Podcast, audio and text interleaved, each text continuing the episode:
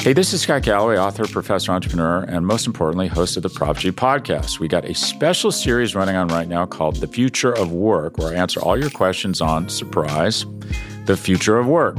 Questions including what are we missing when we work remotely, or how do we handle work life balance when a major opportunity comes knocking? From the provocative to the technical, we're offering insights you won't want to miss. So tune in to the future of work, a Prop G Pod special sponsored by Canva. You can find it on the Prop G Pod wherever you get your podcasts.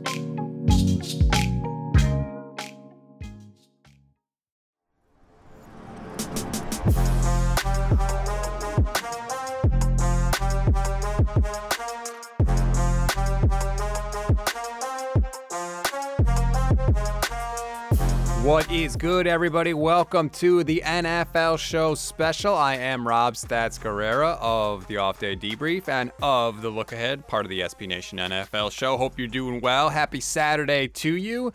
Got a special edition of the program today. Before we get into what's coming up, just want to remind everybody if you haven't followed the SB Nation NFL show yet, please do it now. I promise you, you won't be disappointed.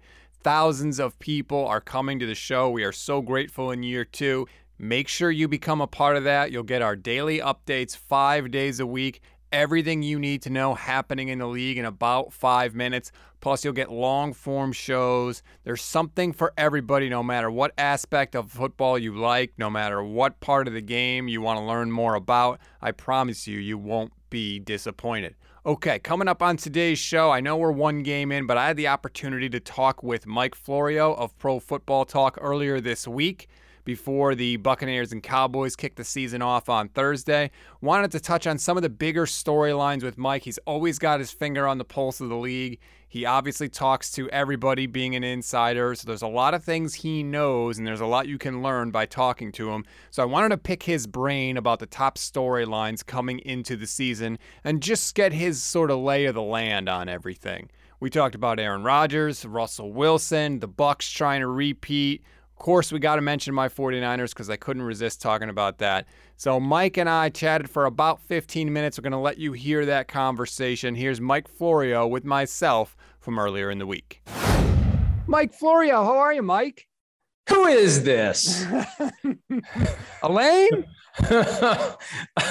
I'm just sitting here minding my own business. All of a sudden, a Zoom pops up. I have no idea what I'm doing here. Hi, Stats. How are you? I am doing well. There is a ton I want to talk to you about. But first of all, how is everybody? How is Chris Sims? Everybody at my old stomping grounds? Everything's good. Chris is still Chris. We have learned that in addition to Chris being very creative when it comes to making up words that actually aren't words, what we call the Simsisms, he has now stumbled onto a thing where he will use a word and it sounds like it's not a word and it ends up being a word. So Chris Sims Accidental Scholar is the sequel to the Simsism Bible that we've been compiling over the last four years. So he's he's always very entertaining and he's very self-effacing and no ego when it comes to him saying something stupid and laughing about it. So we always have fun. What jersey is that up there?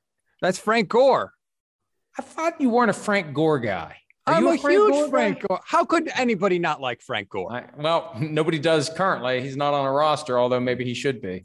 True. All right. Um, let's run through some of the top storylines. There's a lot I want to get to. Plus, I want to talk about your book, which is coming out in March, which I have been telling people buy this freaking book. I'm sure the league is pooping their pants because they no, don't want it to come out. No, no, it's not that bad. It's not, it's not that, that bad. bad. No, my wife read it early on, and she said when she was done, "This is going to piss a lot of people off," and and I said, "I have written nothing in here that I haven't already said." in one place or another. It's just all put down in one volume. There is some new information on a variety of the things that have happened over the last 20 years, and some of that may ruffle some feathers, but for the most part, it's just a book where, you know, I write about the way things work and I say where they work well and I say where they don't work well. And some people may have a problem with it, but it's their problem, not mine. There's pro football talk summed up in one sentence, pretty much. Um, we're going to get to that, but let's start with the Bucs. Obviously, trying to repeat as Super Bowl champions. There's that old saying, you either get better or you get worse, but you never stay the same. But it seems to me, Mike, all the Bucs are trying to do from last year is stay the same. Well, and by staying the same, they get better because it's more time for Tom Brady to get comfortable with players that he wasn't necessarily comfortable with last year, second year with the terminology, second year with the system. They've learned what works, they've learned what doesn't work. They've got everyone back. They had eight key free agents, they're all back. Then they add Giovani Bernard to address one of their weaknesses, third down running back. They went from LeSean McCoy to Leonard Fournette back and forth last year. The biggest challenge is going to be offensively keeping everyone happy because there's only one ball. You've got six receivers that are all very capable, three tight ends, three running backs, and that's where Brady becomes very valuable. You know, to the crowd out there that says wins are not a stat for quarterbacks, there is a way that quarterbacks influence the ability of a team to win games. And that is, for example, being the voice that keeps guys from pissing and moaning because they're not getting the football enough. Because I think I should be getting it. No, I think I should be getting it. Brady comes in, clunks their heads together, and that's the end of the discussion. Well, that is true. Um, my big thing with the Bucs is I feel like the stars kind of aligned last year. They were incredibly healthy, something that usually doesn't repeat year to year. And people forget Brady kind of got bailed out in the NFC title yes. game. Like he threw three picks in the second half last year. Well, and and it was his his contact avoidance strategy. He's at the age where he can't take big hits. So he'll either duck and cover or chuck and cover, as the case may be. And he'll throw the ball up in the air and he'll throw it up for grabs. And he did that multiple times in that game. And if the Packers had won that game, think about how dramatically different the narrative would be for the Buccaneers going into this year. First of all, they probably would have had a hard time keeping those eight free agents. There would have been a bad True. taste in mouths and they would have wanted to move on. And hey, we tried it and we're going somewhere else. Not that same happy vibe that culminated in the the boat parade and tossing the trophy and all those other things. So it, you're right.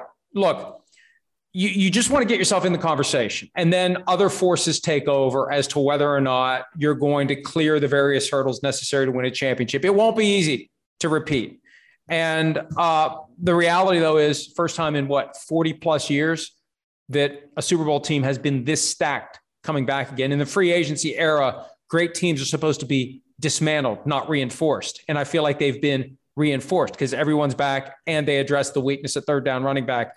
And uh, unless injuries or COVID and they're in one of the worst spots they can be for COVID, unless something True. like that derails them, they're going to be there. And I don't see a team in the NFC that I look at and say, wow, they really need to worry about them, except maybe the Saints who swept them last year and Washington in a playoff setting if they get there. Who knows what the Packers are going to be? But they have a much easier path than any of the AFC contenders do to the Super Bowl because the AFC contenders are all, I think, very, very good. There are six or seven teams that could make it to the Super Bowl out of the AFC.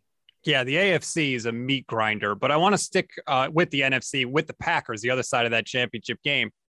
I can't envision a scenario where the Packers have a season and Aaron Rodgers stays. I feel like he has one foot out the door. Even if they win a Super Bowl, I don't know if he stays. Am I wrong on that?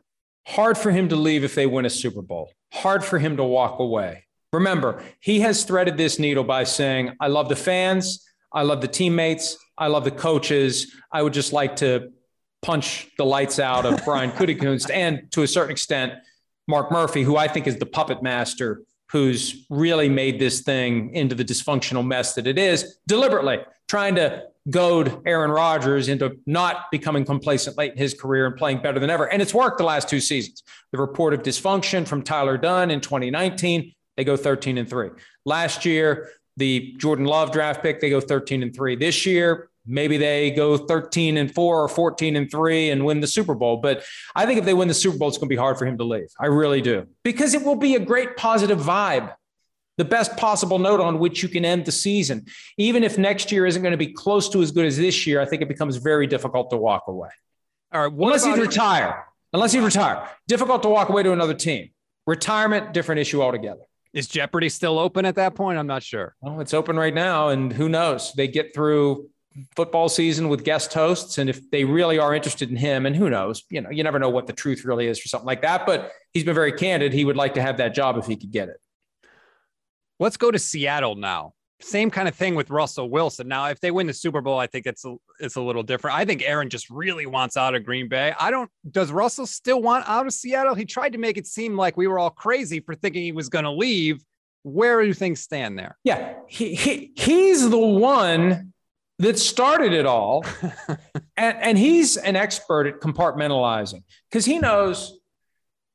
Setting all other things aside, this is his tenth attempt to win a Super Bowl and he's one for nine so far. So once he realized he wasn't getting out, and he tried, he goes on Dan Patrick's show and he makes it clear that he's not happy. And then when has an agent for any player ever come out and said, well, my client doesn't want to be traded, but here are the four teams. right. he would gladly accept a trade. So he he wanted out. He tried. It didn't happen. So love the one you're with because he wants to try to win a Super Bowl. And if it works with Shane Waldron, if the key is they may come out of the gates hot like last year, but the defense has caught up with them last year. What will they do to stay ahead of the defenses? How will they scout themselves to prevent defenses from cracking the code on what they're doing and seeing them diminish like they did last year when defenses were figuring them out because they were too predictable. They're trying to be unpredictable. Come out in the same formation. Sometimes it's the run, sometimes it's the pass, but you can't tell from the formation. Movement, shifts, all those things that confuse defenses and keep them on their heels. That's going to be the challenge, and they need to do it all year long. And if they, I think if they get to the conference championship game or beyond, then it guarantees he'll be back for another year. The question after 2022 becomes are they going to give him 45 to 50 million a year for his next contract because he's going to want it? Uh, stay in the NFC West because we got to get to my 49ers now. I can't talk to you and not talk about my 49ers. I hate hate, hate this whole shuffle the quarterbacks in and out. Let's use two. We're going to trick everybody. This is dumb, Mike. This is dumb. What does Jimmy Garoppolo offer you that you're so unwilling to pull him out of the game for? Everything they did in the offseason, everything. They flirted with every possible quarterback who was out there. They have said Jimmy's not good enough. So why not just give the keys to Trey Lance when he's fully healthy? 100% of the time. Remember when Andy Bernard lost his mind and punched a hole in the drywall, and Pam said to Jim after the fact, I think we broke his brain. I think that the 49ers' brains were broken by seeing Patrick Mahomes, the guy that they never took a serious look at in the 2017 draft. They could have had him. We talk about the Bears all the time. 49ers could have had him. Yep. And and Tom Brady, the guy they said thank you, no thank you to last year when he wanted to come home, wanted to play for the 49ers. He said, now we'll stick with Jimmy G. I think that created this kind of bizarre, unhinged. We got to do something. We got to do something. Let's get Matthew Stafford. Oh, crap, we didn't get him. Let's get Aaron Rodgers. Oh, crap, we can't get him. Let's make these big moves so we're guaranteed to get a great quarterback. And I really do believe that Kyle wanted Mac Jones at first. And I don't know who the Kyle Shanahan whisperer is in the front office who talked him out of Kyle of, of Kirk Cousins and had him accept Jimmy Garoppolo in 2017 because they were waiting for Cousins, oh, clearly free agency in 2018, and whoever talked him out of Mac Jones and nudged him toward Trey Lance. But I, I, feel like that Kyle is in this mode of his career where he's gone from being very meticulous and detailed and deliberate and strategic about everything to kind of acting on impulse. I feel like that's his his guiding light this season. He'll know when it's time to use Trey Lance. He'll know when it's time to put Jimmy G back in. He'll know when it's time to bench Jimmy Garoppolo for Trey Lance. And I, I, I just think that it can't be the way Kyle Shanahan wants to do business. It's really weird because I know that it's time to bench Jimmy Garoppolo. We have seen that movie. But I don't think it's I don't think Lance is ready. I think that, and this is a point that Sims made in the preseason game where Garoppolo threw the interception early, yep. and then Trey came in and played like crap. That Kyle was was frustrated because that was supposed to be the moment that Lance showed he was ready to take over the team. And then who knows what would have happened with Jimmy Garoppolo. I still thought that there was a chance he'd be traded or cut, 24.1 million salary. Yep. I, st- I still think, look, his salary isn't locked in and as a practical matter guaranteed until Saturday at 4 p.m. Eastern, I believe. There's still a chance they go to him and say, hey, Jimmy, we got this other guy. We can't pay a 24 1. We'll give you 15 and you can make back the rest. And it, it, wouldn't be a surprise to me if they try that and if he accepts it, because at this point, isn't anybody else going to pay him what the 49ers would offer on a reduced contract? And I've been defending you on Twitter because every time you say that, people get mad at you. And it's like, what other quarterback is a $24 million backup? It just doesn't happen. And it's just a matter of time before he becomes the backup. And Lance is going to have an opportunity at some point to do something that Kyle wants him to do and believes he can do. And when he does it, then that's when Jimmy G's sitting on the bench. And then, yeah, you got a $24.1 million backup. And I know Jed York has said, well, it's part of the investment in Trey Lance. Well, it's a bad investment. you have a chance between now and Saturday to escape paying this guy 24.1. And even if it is, cut it to 15. Why would you not do it? It's $9 million you can save, and you give him a chance to earn it back through playing time, through performance, whatever but I don't know why you wouldn't try to do it. You've already paid him a ton of money. It's not like you feel like, well, we, we need to go, you know, about this the right way. You've already paid the guy a ton of money and you haven't nearly gotten the performance that you should have. He should not be upset if they go to him with that kind of a business proposition. Well, I want to thank you for your time, Mike. I really appreciate it. Uh, now that I've seen that you've written a book, though, I have to ask you because, you know, when you write a book and you talk about it on a show, why should people buy Playmakers that comes out on March 15th? That's a great question. I don't know. Rob Gronkowski, 2016. That that's still the all-time great moment. Gronk, this is it, Gronk. I still remember it because we were on hiatus. Yep. And I said, I got to come back. Gronk's doing his book tour. Gronk, here's the point in the interview. We get a chance to tell everybody why they should buy your book. Why should they buy a book? Gee, that's a great question. I don't know which is completely on brand for uh, Gronk. Here's why you should buy Playmakers. It is a 20 year history lesson of everything that's happened in the NFL of significance, how the league works, how it doesn't, piece together in 10 different sections that go chronological with the big incidents, the big stories, the big things that hit the radar screen from which lessons can be drawn. It's not in your face with here's what the moral of the story is. You glean it from reading it, you learn it from reading it. And at the end of the day, it, it moves quickly. The chapters are all fairly short. There's over 100 of them, but it takes you through wow everything that's happened. Everything that's happened. It was a great trip down memory lane. And the publisher challenged me to get new information where I could for some of these old stories. And I got some stuff that's going to be interesting that'll that'll make a few waves when when the book comes out, hopefully if I know one tenth of 1% of what you have learned just from working with you in the past, and if it's anything like that, you are definitely going to want to buy this book. I promise you. Mike Florio from Pro Football Talk. Oh, Mike, have you drafted your fantasy team yet this year? Don't don't do it to me. Don't don't do it to me again. I'm never, ever, ever talking about fantasy football ever again. I've been permanently scarred by the guys at Pardon My Take. Well, thanks for the time, Mike. Appreciate it. All right. See you, Stats. Thanks again very much to Mike Florio for his time. Haven't had a chance to catch up with him too much since my time with NBC and Pro Football Talk ended last May. So it was always good to chat again. And I thought there was a lot to learn there. The Russell Wilson stuff I thought was really, really interesting. The idea now that the Seahawks have to decide whether or not they are going to pay him after this season is something that probably was unthinkable a year ago, but that's how fast things change in the league. Want to remind everybody again, please rate, review, and subscribe to the SB Nation NFL show. If you have a question, I promise you we will read it, we will answer it on the air.